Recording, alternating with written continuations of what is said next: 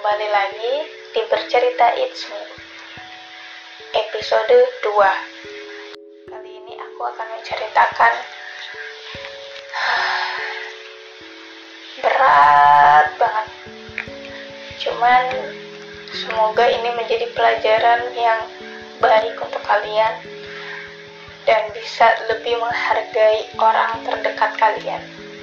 Pada tahun 2006 mamaku pergi meninggalkan kita semua. Waktu itu aku masih berumur 6 tahun. Ditambah papa yang masih kuliah di luar kota dan tidak mendampingi di saat kejadian itu. Kita sangat berduka.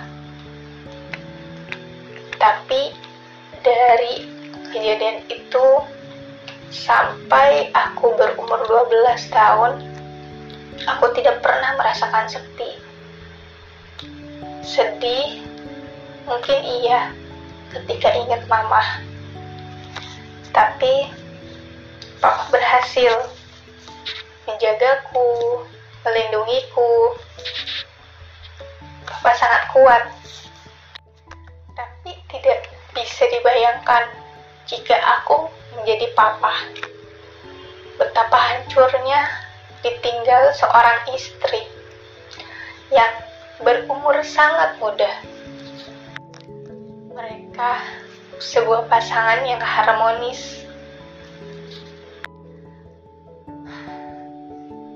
Sedih banget kalau cerita tentang ini. Sampai papa tidak bisa melakukan aktivitas seperti normal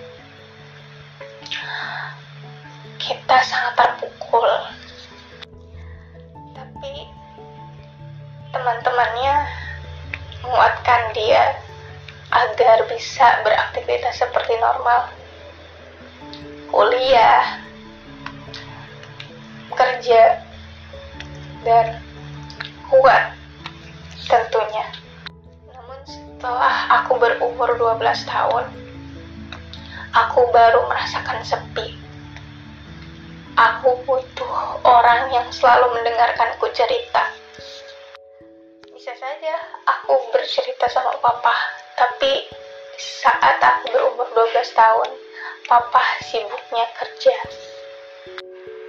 Menafkahi dua orang anak menurutku sangat tidak mudah. Tambah aku yang rewel. Namun setelah dewasa, aku nggak tahu